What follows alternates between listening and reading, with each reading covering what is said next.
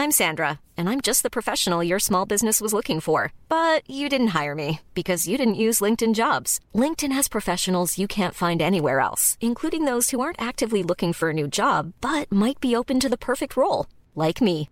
In a given month, over 70% of LinkedIn users don't visit other leading job sites. So if you're not looking on LinkedIn, you'll miss out on great candidates like Sandra. Start hiring professionals like a professional. Post your free job on linkedin.com slash spoken today. Ryan Reynolds here from Mint Mobile. With the price of just about everything going up during inflation, we thought we'd bring our prices down. So to help us, we brought in a reverse auctioneer, which is apparently a thing. Mint Mobile unlimited premium wireless. Ready to get 30, 30, bit to get 30, bit to get 20, 20, 20, bit to get 20, 20, bit to get 15, 15, 15, 15 just 15 bucks a month. So, Give it a try at mintmobile.com slash switch. $45 upfront for three months plus taxes and fees. Promote for new customers for limited time. Unlimited more than 40 gigabytes per month. Slows. Full terms at mintmobile.com. Hello, this is Danny Pellegrino, host of the Everything Iconic podcast, and I'm here to tell you all about Splash Refresher because hydration is mandatory, but boring is not. Now, I love my water, but if I don't spice it up, I'm not going to finish what I took out of the fridge. That's why I love my Splash Refresher, which is flavorful, delicious, bright, hydrating, and zero calories. The wild berry flavor is my fave. No, wait, is the pineapple mango flavor my fave? You know what? All five craveable splash refresher flavors are my fave because they're so delicious. So get hydrated and enjoy it with Splash Refresher.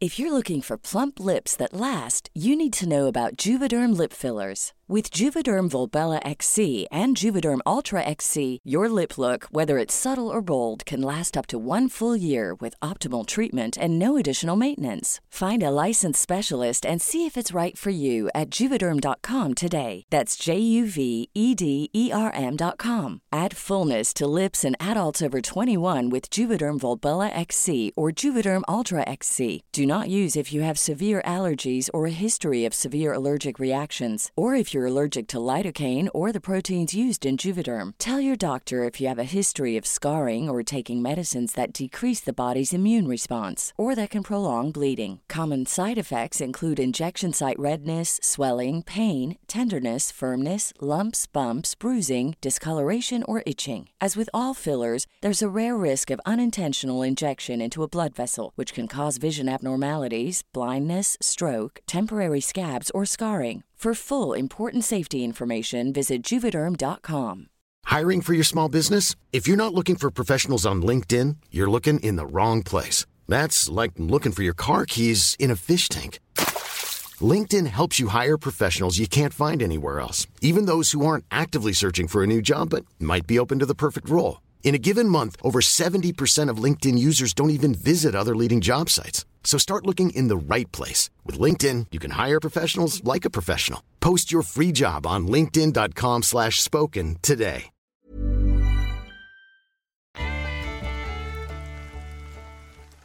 Some context, this happened a couple years back.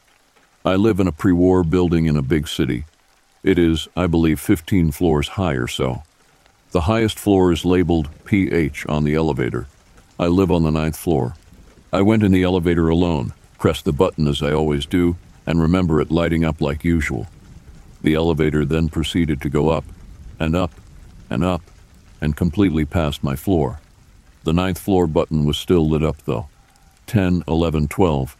I am paralyzed in shock and fear. I am scared of elevators, and I inwardly imagine if the elevator just kept going and crashed into the roof of the building. It goes up to 14, and then it says PH. The doors open. I am met with the most peculiar scene. I literally have stepped into someone's apartment. I'm in some sort of foyer, and I see hooks with some baseball caps. I glance into another room whose door was slightly ajar and see a kitchen, and there's a small bathroom in front of me. But none of that is as odd as the piece of paper taped to the door on my left that says police on it with do not cross yellow tape. At that point, I noped out of there, but couldn't find stairs. So, yes, I had to go back down the same elevator. When I got to the lobby of my building, I recounted this bizarre event to my doorman.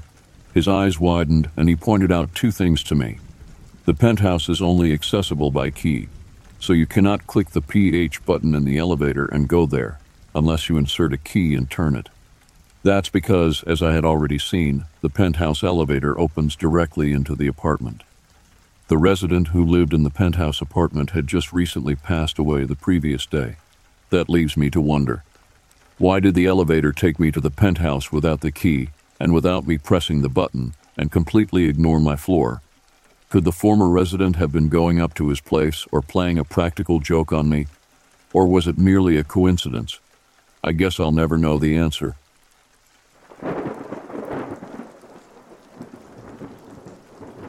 When I was around eight, nine years old, my grandma had passed away.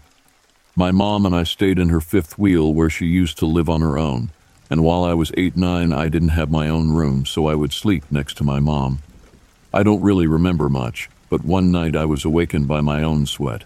I mean, burning up in the covers. I opened my eyes and let them adjust, and that's when I saw something on the dresser cut out. It was white and looked like it was leaning down to get a better look at me. I quickly put my head under the blanket and tried shaking my mom awake. She must have been in a deep sleep because it took a few tries. I want to mention that this was in a very, very rural area in Florida. There's no way light could come in through the window as our driveway was blocked by huge trees. It had a round head shape, but the rest I didn't get a good look because, well, I hid. My mom finally woke up shortly after and asked panicked what was wrong, and I told her. She's always mentioned I've had a gift, but I have become skeptical as I'm 25 now. However, recently I've been having really odd sleeps where I'm awakened by something, same voice every time, saying hello or what's the time. It's been hard to sleep as well. Ever since I was a child, I've been terrified of the dark and couldn't explain why. But when I close my eyes, I can feel things on me and even hear them, but when I open my eyes, it fades. Does anyone else have this issue?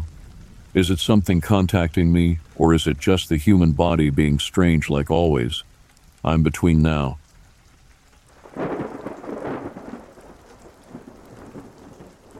My other story was about a possible apparition moving through someone's kitchen. It got me thinking about when I was a kid 4 7, really young, where I would wake up to go use the restroom in the middle of the night. Can't recall the time because I never really looked, but the house was dark and I slept in my bedroom at the end of the second story hallway. Across the hall was my brother's room. Down the hall to the left was an office room area. Directly down the hall was double doors leading to my parents' room, and to the end of the hall at the right was the bathroom and stairs leading down. Now I would leave my bedroom from the left side of the hall to use the bathroom, which would be directly catty corner to my room. And I remember at least twice where there would be a dog type silhouette. One time it was moving from the bathroom to the office area. The second time it was just sitting at the top of the stairs staring in my direction. I remember this dog was huge, possibly the size of a large German shepherd. It had pointed ears and a dull red glow in its eyes. I assume it was black, but it was always so dark I'd just see its silhouette. It terrified me, obviously. This could have been my imagination, but I hadn't watched scary movies like Pet Sematary or really any scary movies at all because of my age, so I had nothing to compare this figure to, or even suggest to myself mentally, like a nightmare or hallucination. I had no reference point, basically. Anyway, I did eventually see Pet Sematary and woke up to an undead corgi beside my bed. But this was after the dark dog like figure, years later, I believe. Any ideas? The house was only a few years old at the time and was built on farmland. To address any questions ahead of time, yes, we had a series of dogs growing up. However, at this time we only had one named Ginger, and she was smaller than the figure I'd seen, maybe like 20 25 pounds and blonde or white.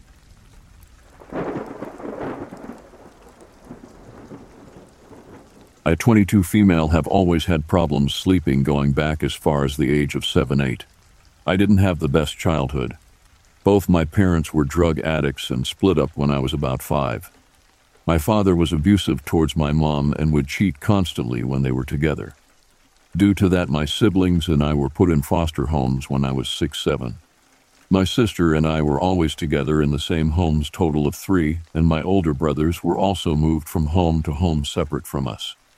Around the time we had all moved back in with my mom, my sleeping problems had gotten worse. I couldn't sleep, I would feel like I was being watched and would stay up as much as I could due to some chest pains and constant horrible nightmares. That would subside until high school. During high school, I would get sleep paralysis two, four times a night. If I were to take a nap during the day, I would also get sleep paralysis. I would just deal with it. Up until I started to see shadows and hear voices during sleep paralysis. One night I had fallen asleep and woke up and saw a figure standing at the corner of the room. It was a lady dressed in all black with a veil over her head. She slowly approached me, then got on top of me and started screaming in my face. This terrified me. I had never experienced something like that before. During this time, I was also depressed.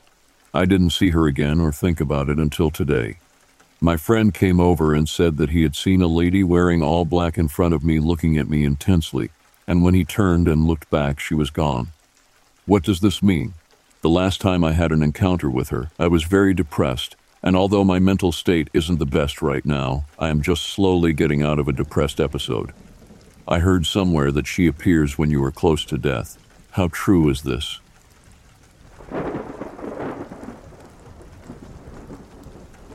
When I was a graduate student, I needed to travel up into the Arctic Circle in Canada to collect some atmospheric data that couldn't be collected close to civilization.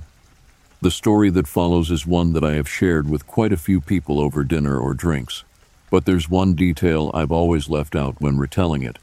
This time I'm going to include that detail since it has always bothered me. The facility that was hosting me was a research station 20 kilometer outside of the nearby small town that started life in the 1950s as a rocket launch base.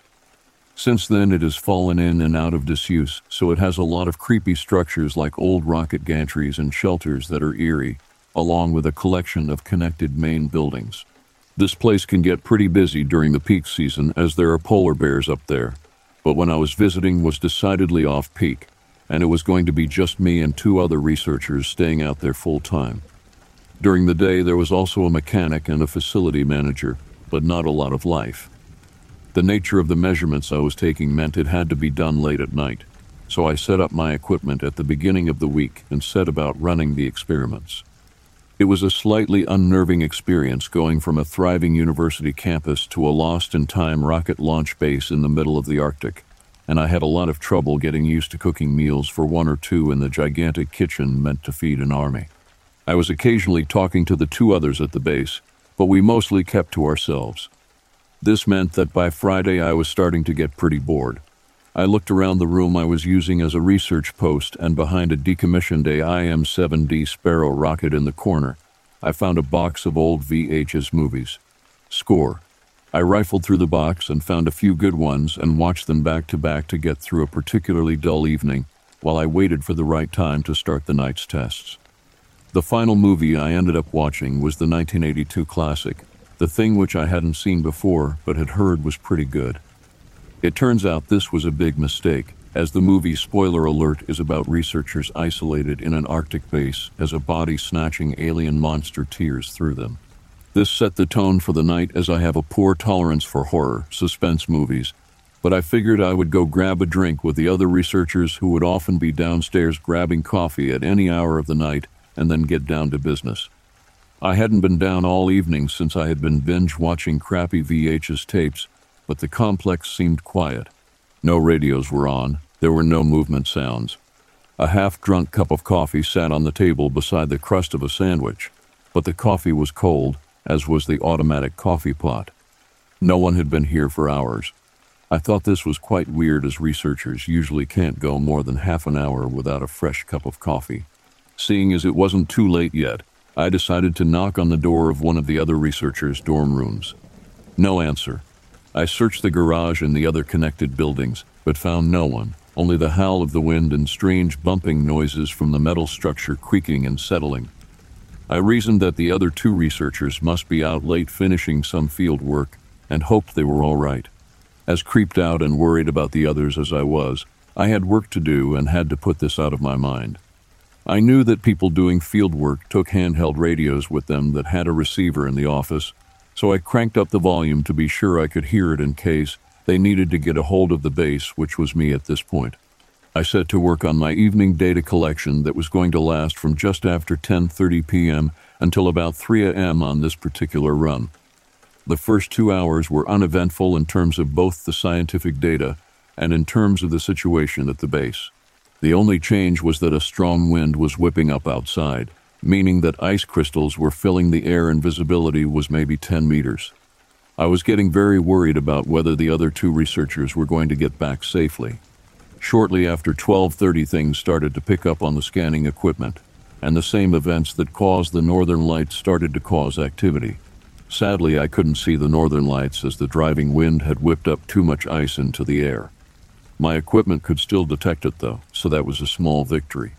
As I started to write down the time and intensity information in my log for the particularly strong 1248 event, from downstairs I heard KSHRRRKT. I jumped, breaking the tip of my pencil and tipping the chair over. I felt silly for jumping at what was probably just someone slamming a door, but when the clatter of the chair falling subsided, there was nothing again. Only the wind.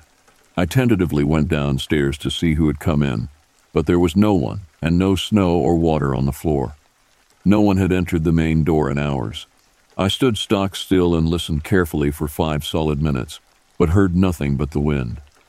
No movement anywhere in the connected buildings of the base. I hate an event without an explanation, so it took me a long time to make myself head back upstairs and resume logging data. But no sooner had I done so than I heard someone shout something like aha. My hair stood on end, I had goosebumps all over. I could tell from the way their shout sounded that they were in one of the outlying buildings attached to the main base by sheltered hallways. I shouted hello back as I walked downstairs, but coming to a stop by the garage door, I heard nothing back. Once again, just the wind howling. At this point, I was truly freaked out, and having watched the thing just hours earlier was not helping. I went into the garage and grabbed a short length of square steel tubing like a club. I spent the next 40 minutes slowly and methodically making my way through the base's buildings. I didn't find any water or snow at any of the entrances, no footprints or other signs of entry, and no signs of life anywhere. There was nobody here but me. I went back up to my work area, set the metal bar down on my lap, and basically just stared at the doorway until dawn. The scientifically interesting events were over, and I dared not turn my back or sleep as I had a creeping suspicion that there was someone else in the base that meant to do me harm. The next morning, I finally got out of the chair and did another walk around, and just like the night before, I found absolutely nothing that indicated that anyone else was there. I was decidedly freaked out about the shouts I had heard the night before and the fact that the other researchers hadn't returned. I knew going outside this time of year was dangerous because of polar bears, but I risked it and took a perimeter walk around the base anyway just to see if I could spot signs of the others. I found nothing. Pure, beautiful, empty Arctic desolation everywhere, with the ancient launch buildings in the distance. No tire tracks, no footprints except my own. Not a damn thing. I ended up staying up all day and night Saturday as well, and thankfully there were no more unexplained shouts from distant parts of the complex. I was able to play some TF2 with a friend to relax a little, which was helpful, but I was sad to let him go as I was still completely on edge. There were also no signs of the other researchers whom I was afraid were lost dead at this point. I wrote down everything that had happened as I was sure that when the manager showed up on Monday, they were going to be pretty damn suspicious of the new guy claiming the others disappeared without a trace. I finally crashed on Sunday, a nervous, sleep deprived wreck. I still took the time to stack shit on the stairs leading up to my room, put a dresser against the door, and took my trusty steel bashing bar to bed with me like a teddy bear. Monday morning, bright and early, the other staff showed up, and to my extreme surprise, so did the missing researchers. It turns out that they had taken an unplanned trip into the city for the weekend, and no one had bothered to tell me that I was going to be solo at the base. I was quite relieved that they were okay, but I was still really disturbed by the noises I had heard, as there was no freaking way I had imagined them. In retrospect, the noises were very likely caused by the same phenomena I was observing in the atmosphere. When a strong event happens, it can disrupt radio communication, bounce signals around, or trigger some old radios to detect a carrier and blast static. It's quite likely that the noises I heard were that damn radio I had turned up triggering when those strong events happened. All told, I was glad things turned out the way they did, that the other two researchers were safe, and that the noises I heard were probably just the radio embellished by my dumb decision to watch a horror movie about people in the same damn situation. That said, I was still very glad to be out of there the following day, as there was one detail to the experience that just did not add up. Remember that cup of cold coffee and crust I mentioned earlier? It got tidied up sometime on Sunday, as it was not there when I got up bright and early Monday. Now, granted, I was sleep deprived and stressed the hell out, but I do not remember touching it. In fact, it goes against my philosophy on such matters that people should clean up their own messes. Each of the two researchers, the manager and the mechanic, all said they were in town from Friday night until later in the morning on Monday, so it wasn't them. But I am also pretty damn sure that it wasn't me, and that bothers me to this day.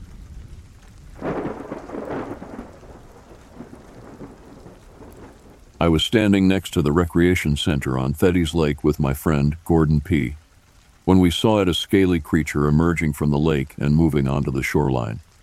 The sight was terrifying, just as we had described to others. The creature had a roughly triangular shape with dark, bulging fish like eyes and a mouth filled with razor sharp teeth. A spike protruded from the top of its head, adding to its menacing appearance. We estimated its weight to be around 120 pounds standing at about five feet tall and five feet wide. Overwhelmed by fear, we quickly turned and ran for our lives. With its webbed extremities propelling it forward, the creature pursued us relentlessly until we were a safe distance from the lake. Unfortunately, it managed to catch up with Gordon, causing a deep gash on his hand with its sharp, pointed head. Still trembling with terror from our encounter with the monstrous amphibian, we hurriedly made our way to the nearest Royal Canadian Mounted Police Station. We recounted the incident to the officers, showing them the cut on Gordon's hand that was inflicted by the creature's razor sharp fin. The authorities recognized the sincerity in our story and immediately initiated a search more like a monster hunt in Thetis Lake. However, despite their efforts, no trace of the creature was found during the investigation. The case was nearly dismissed until four days later on August 23 of the same year at approximately 3:30 in the afternoon. Russell Van Nice and Mike Gold came forward with their own sighting of the creature from the opposite side of Thetis Lake. Unlike our encounter where we were pursued, this time the creature simply emerged from the lake, glanced around, and submerged itself back into the water. Van Nice and Gold described the creature's face as resembling that of a monster, with a humanoid body standing at least five feet tall. Its skin was silver colored and covered in scales, while a sharp point jutted out from its head. The creature's ears were unusually large, and its eyes sent shivers down their spines with their horrifying appearance.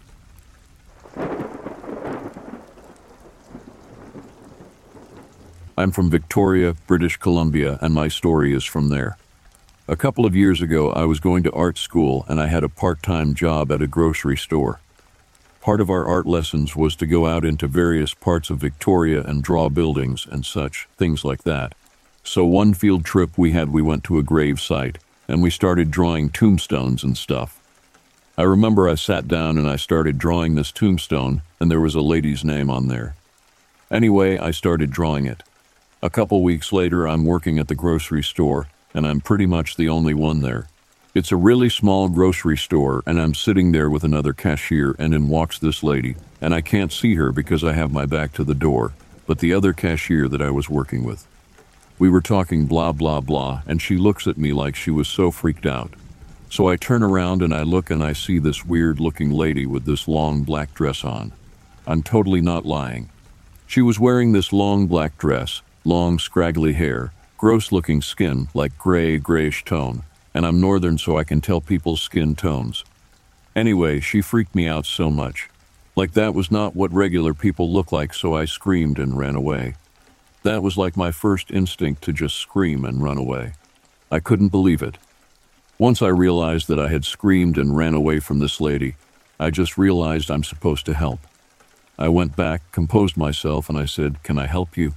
She said, I don't know where I am like in this really creepy voice. So I was so freaked out by this lady. I looked at her.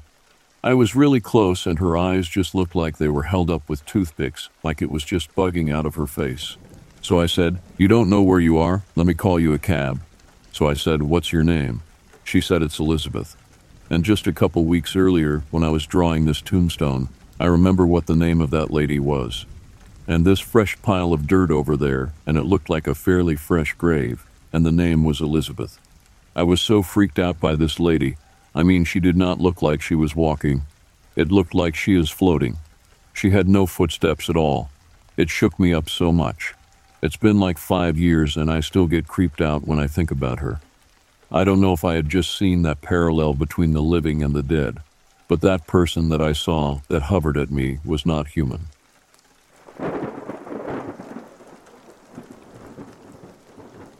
As a long haul trucker, I've encountered my fair share of unusual and eerie situations on the road.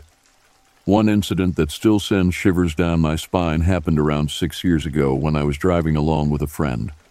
We found ourselves on a desolate mountain road, far from civilization. Little did we know, this journey would introduce us to a chilling encounter that would forever haunt our memories. As we cruised along the winding road, engrossed in our conversation, my friend suddenly interrupted with an urgent tone in his voice. He told me to pay attention to the truck driver who had just passed us, gesturing wildly as if warning us not to stop. Intrigued by his urgency, I turned my gaze in the direction he pointed catching a glimpse of the truck disappearing into the distance. Curiosity piqued, I.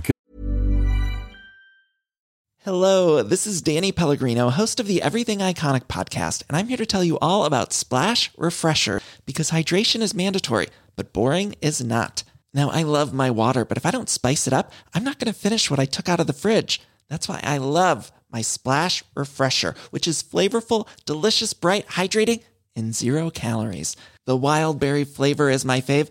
No, wait, is the pineapple mango flavor my fave? You know what? All five craveable splash refresher flavors are my fave because they're so delicious. So get hydrated and enjoy it with Splash Refresher. ACAST powers the world's best podcasts. Here's a show that we recommend.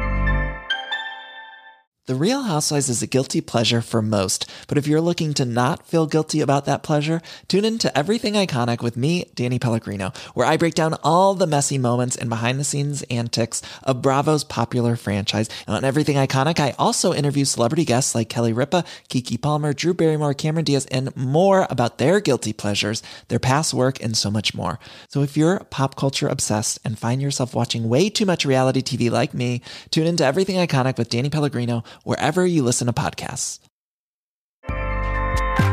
ACAST helps creators launch, grow, and monetize their podcasts everywhere. ACAST.com. kept my eyes peeled, searching for any signs of danger or unusual activity. And then it happened. A few moments later, I noticed a figure on the side of the road. It appeared to be a woman hunched over something, her silhouette barely visible in the darkness. The image was fleeting as we were quickly approaching a bend, making it difficult to discern any details. My friend, however, had a clearer view and immediately relayed his observations. He insisted that the woman was eating something from the ground, possibly roadkill. The thought alone was enough to send a shiver down my spine. But what disturbed my friend even more was when the woman turned to look at us as we passed by. The chill that crept up my spine intensified, and a sense of unease settled over us. The whole situation seemed inexplicably unsettling, leaving us with more questions than answers. Who was this woman? What was she doing in the middle of nowhere, feasting on something on the roadside? And why did the truck driver feel compelled to warn us? As we continued our journey, the image of the mysterious woman stayed etched in our minds, lingering like a haunting presence.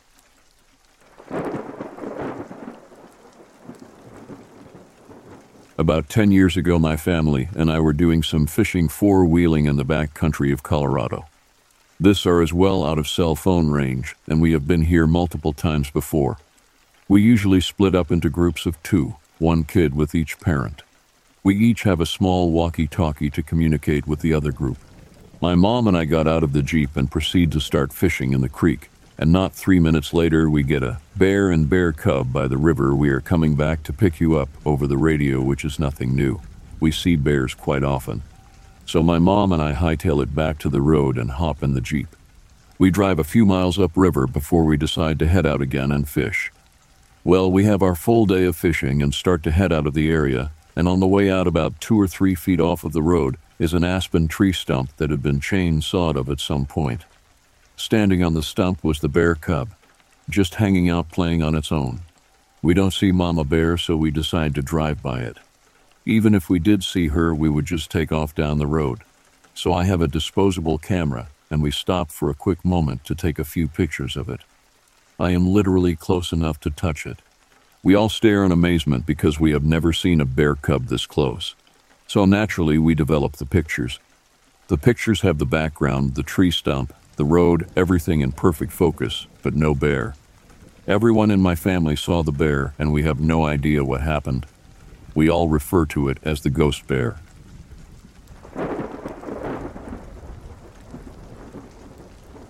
I write this account with a heavy heart, a tale born from the shadows of a mission that blurred the lines between duty and the haunting specters of war. We were a Navy SEAL sniper team deployed behind enemy lines in Israel, working in tandem with Israeli commandos. Our objective was clear gather intel, disrupt enemy operations, and remain unseen in the unforgiving landscapes of Gaza. Days turned into nights, and nights into endless stretches of silence as we lay concealed in the shadows, our camouflage blending seamlessly with the harsh terrain. The psychological toll of remaining hidden, observing the ebb and flow of life on the other side, was as exhausting as any physical demand our training had prepared us for. My gaze remained fixed through the scope, observing the eons old dance between the cities. The sounds of distant prayers mixed with the occasional bursts of gunfire echoed through the air. It was an eerie symphony, a testament to the perpetual struggle that unfolded beyond our hidden vantage point. One moonlit night, the tranquility shattered. A whisper in the wind carried tales of an enemy sniper, a phantom in Gaza known for his mind games. His reputation preceded him, tales of psychological warfare that left adversaries questioning their own sanity. The silence morphed into a surreal anticipation as we became aware of an unseen adversary playing a deadly game of cat and mouse. Days turned into sleepless nights, with each member of our sniper team taking turns on watch. We felt the unseen eyes of the enemy, a disconcerting presence that transcended the physical realm. Shadows seemed to move independently, and every shift in the wind carried a threat we couldn't quite grasp. Then it happened. A shot, distant yet thunderous, echoed through the silence. The bullet narrowly missed one of our own, a chilling reminder that we were not alone in the darkness. The mind games had begun. As the days passed, the psychological warfare escalated.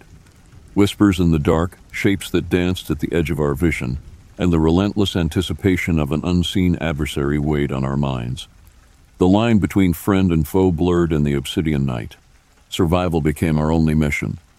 The enemy sniper, elusive as a phantom, kept us on edge, wondering if the next step we took would be our last. It was a game of wits, and we were pawns in a deadly chess match played on the borders of war.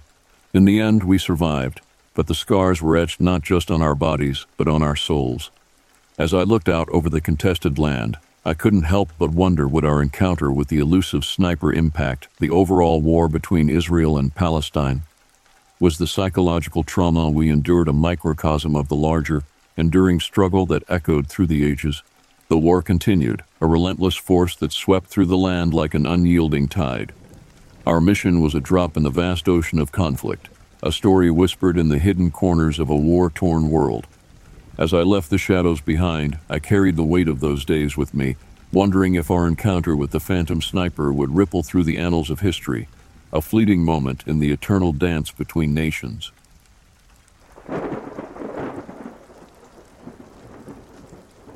My cousin and I were on our way home from an event one evening and decided to take the lake roads home because it was dusk and we knew the lake would look so pretty and serene. The particular lake we drove around is still decently surrounded by the woods, so there are lots of dense areas.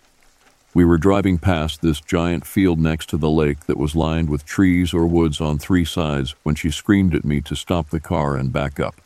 Her scream practically made me jump out of my skin, but I agreed and backed up confused. She looked all frantic, so I asked her why she made us back up, and she claimed she saw some kind of animal, but it wasn't a normal animal.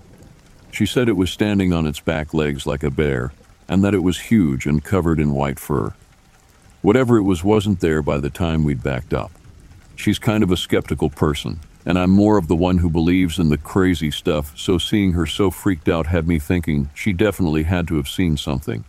And I knew there was a legend of the Lake Worth monster in that general area that dates back to, I think, maybe the 60s.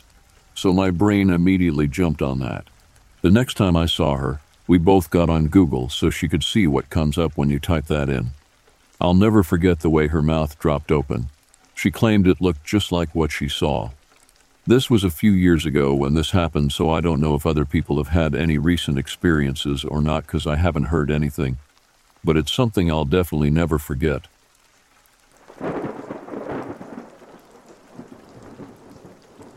I was walking through a majestic redwoods forest in California, soaking in the tranquility and beauty of nature. Little did I know that my peaceful hike would take a dramatic turn, plunging me into a heart pounding encounter that would leave me questioning everything. As I strolled along the winding path, the forest embraced me with its towering trees and the gentle rustling of leaves. Suddenly, a noise shattered the serene ambience, jolting me from my reverie. My senses heightened and my heart skipped a beat. Something was approaching, something fast. Before I could react, a massive figure burst into view, sprinting at an incredible speed. It was a Bigfoot. In those fleeting seconds, the enormity of the situation struck me, and fear gripped my every thought. My rifle, resting casually on my shoulder, was now a stark reminder of my vulnerability. It remained there, untouched and useless, as the Bigfoot swiftly disappeared into the depths of the woods. The encounter happened so abruptly and unexpectedly that there was no chance for me to raise my weapon and defend myself. The realization sent shivers down my spine, but what perplexed me even more was the reason behind the Bigfoot's panic. What could have scared such a creature? Its wild sprint through the forest conveyed a sense of urgency, as if it was fleeing from something relentless. The creature seemed completely unbothered by my presence, as if humans were inconsequential in its world. My mind raced with questions. What unknown danger had crossed paths with the Bigfoot? Was there a larger threat lurking in the depths of the forest, unseen and menacing? I couldn't help but feel a mixture of awe, curiosity, and deep unease.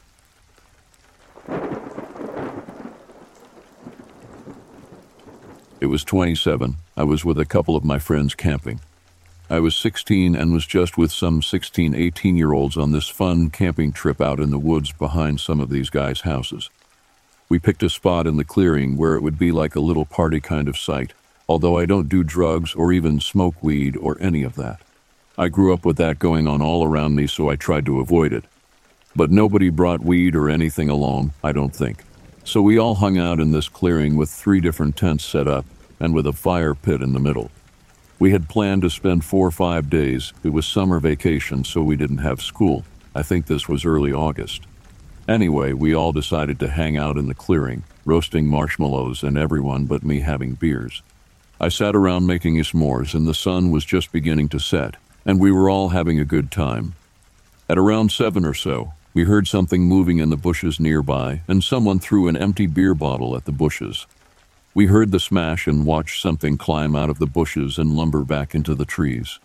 We thought it was just some psycho person, but everyone got a little bit nervous.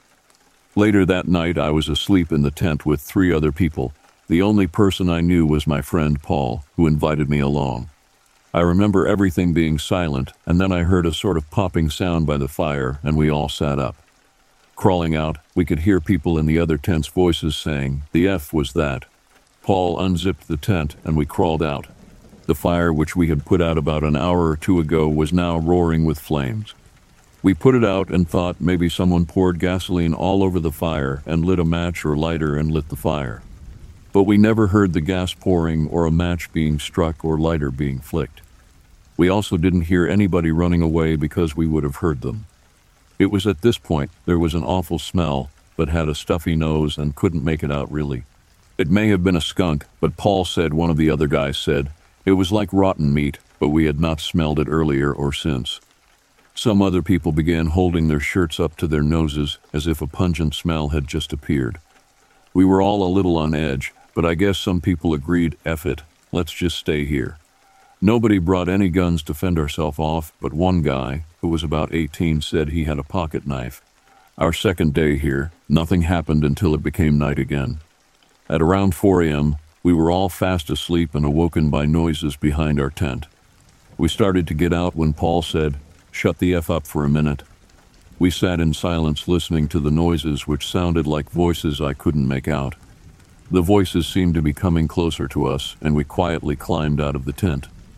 The voices still approaching our camp, the two other guys in our tent crept to the other tents and woke the other people up, telling them to get out here at once. All thirteen of us stood quietly listening to the voices get closer and louder. At the point where they had gotten behind our tent, we heard the voices stop, but an eerie humming noise was coming from the trees all around us. One of the guys, I think named Ben, who was 17 or 18, walked to about 10 feet from the tree line where the voices had been coming from. He said, Oi, who is there? And we quietly waited for a response. We heard nothing except distant crickets. He walked back to us, and right then we heard the voices moving away, which to me sounded like what Ben had asked, Oi, who's there? But it didn't sound like Ben moving away, almost like something was trying to mimic what he sounded like. I could hear the voice sort of crackly and jumpy repeating those words as it moved off into the distance. We all got back to our tents but didn't sleep. The next day, someone had left to their house to grab something. They came back a little later with a potato gun saying he'd shoot the F out of the thing bothering our campsite. Around 7 p.m., not really partying but just huddled around the fire, a girl, just one of two, stands up, practically pissing herself, and we find out what's wrong. Here's one of the similarities I found with a well known Goatman story. She said that last night, when we were listening to the voices, there was another person with us. There was 13 of us now, but she insisted that there had been a 14th. Reading the Anansi Goat Man story and connecting that experience later made my butt clench. We all started to get nervous again, and Ben told us he was going to run back to his house. He and Potato Gun Guy were neighbors, and he said he was going to get his father to come out here with a gun and wait. Someone went with him, and Paul and I were just talking to each other about how we could leave early if shit got too chaotic, which is was starting to get to now. We were in the middle of talking about how we should pack up when we saw Ben standing in the woods. It was clearly him with his blue hoodie and jeans, and he was looking straight at us from about 40 feet away, but we didn't know what the F he was doing. The person who went with him wasn't standing next to him, it was just him standing alone watching us. It was a 25 minute walk back to his house, but he couldn't have been back five minutes later. Everyone got really uncomfortable and people started yelling, Hey Ben, what are you doing? But he just kept watching us. We watched as he seemed to slink back into the trees. By now, people were scared out of their minds, and I was too. Why was Ben being a prick and just staring at us and not doing anything? We decided to pile into one tent and wait. A short while later, the other Ben turned up with his dad, and the other person that went with him and his dad was holding a hunting rifle. Ben told him what happened with the voices, and the father walked that way into the trees and took a look around. He said it felt like eyes were watching him from every direction. Paul then told Ben's dad that we just saw another Ben standing in the woods staring at us. Ben's dad walked over there and looked around too. He came back and said he could stay with us and the gun, but said he would control it because if we got drunk and started shooting a gun around, we'd all kill ourselves. He slept in Ben's tent. It was our third night here, and it was really creepy. We quietly listened for it being anywhere nearby. Paul had a funny look in his eyes and started sweating. He later told me that while we were all sitting around, he saw a strange figure moving through the woods, moving its arms around in a strange jumpy motion. Around 2 a.m., we were all going to get ready for bed and we heard it. It was saying something but in a highish voice. It sounded like it was saying, Oi, who's there? Completely mimicking what Ben had said the night before.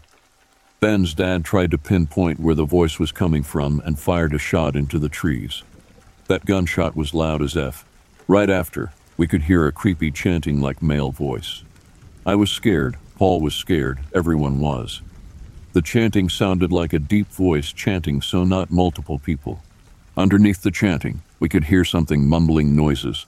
Again, another shot was fired, but I saw what Ben's dad was shooting at. It was a figure crouched low by some bushes. It looked like a direct hit, but the figure did not move. Instead, it stood up, sort of hunched over, and moved back into the forest.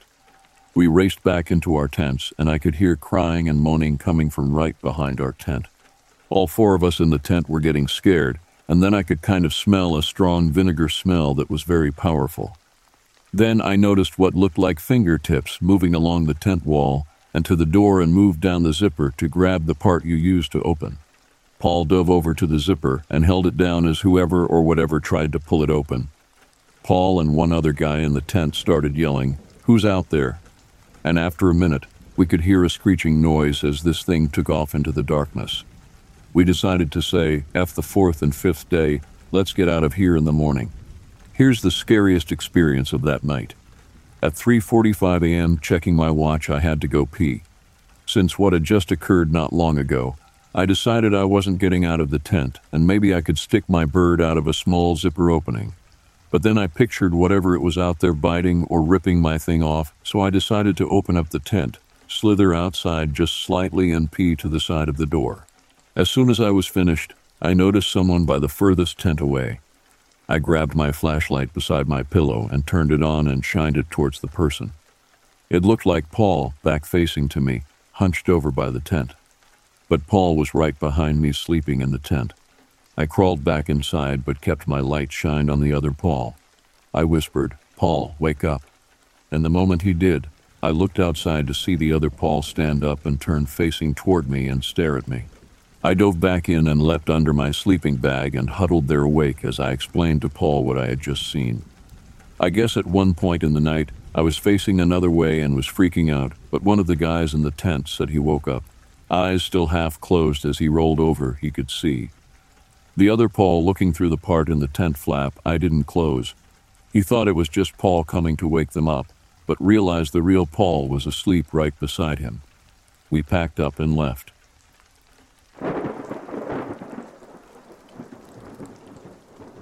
I hiked through the dense underbrush of the secluded forest, accompanied by my two friends, Jack and Mark. We had embarked on this hunting trip in search of pheasants, seeking the thrill of the chase and the satisfaction of a successful hunt. As we made our way deeper into the forest, our paths diverged, each of us venturing into different sections in pursuit of our feathered quarry. I followed my instincts, trusting my senses to guide me through the thicket. That's when I caught a whiff of something foul, a putrid odor that clung to the air like a festering wound. Driven by curiosity and an indomitable spirit, I followed the source of the smell. The stench grew stronger with each step until I stumbled upon a clearing bathed in dappled sunlight, and there before my disbelieving eyes stood a creature unlike anything I had ever encountered. It was tall and emaciated, standing unnaturally upright on its two hind legs. Its arms were grotesquely elongated, stretching down to graze the forest floor like a gorilla in repose. A crooked spine gave it a hunched appearance, while its face, devoid of horns, appeared deformed and twisted. Moonlight cast an eerie glow upon its gray, almost translucent skin, and its eyes shimmered with a diamond brilliance. My heart pounded within my chest as I raised my rifle, my hands trembling with both fear and anticipation. The creature's gaze met mine, and for a fleeting moment time stood still. I squeezed the trigger, the sound of the gunshot shattering the forest's serenity.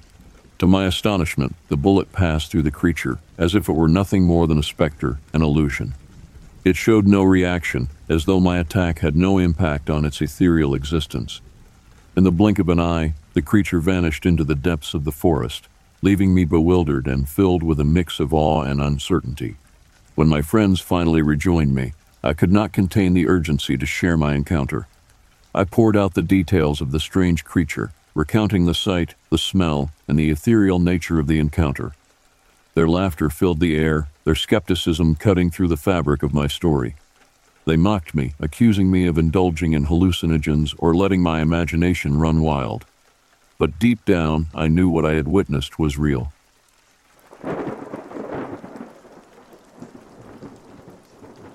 As far as the time and place goes, we were down by the river at night, looking for an abandoned car with drugs inside of it.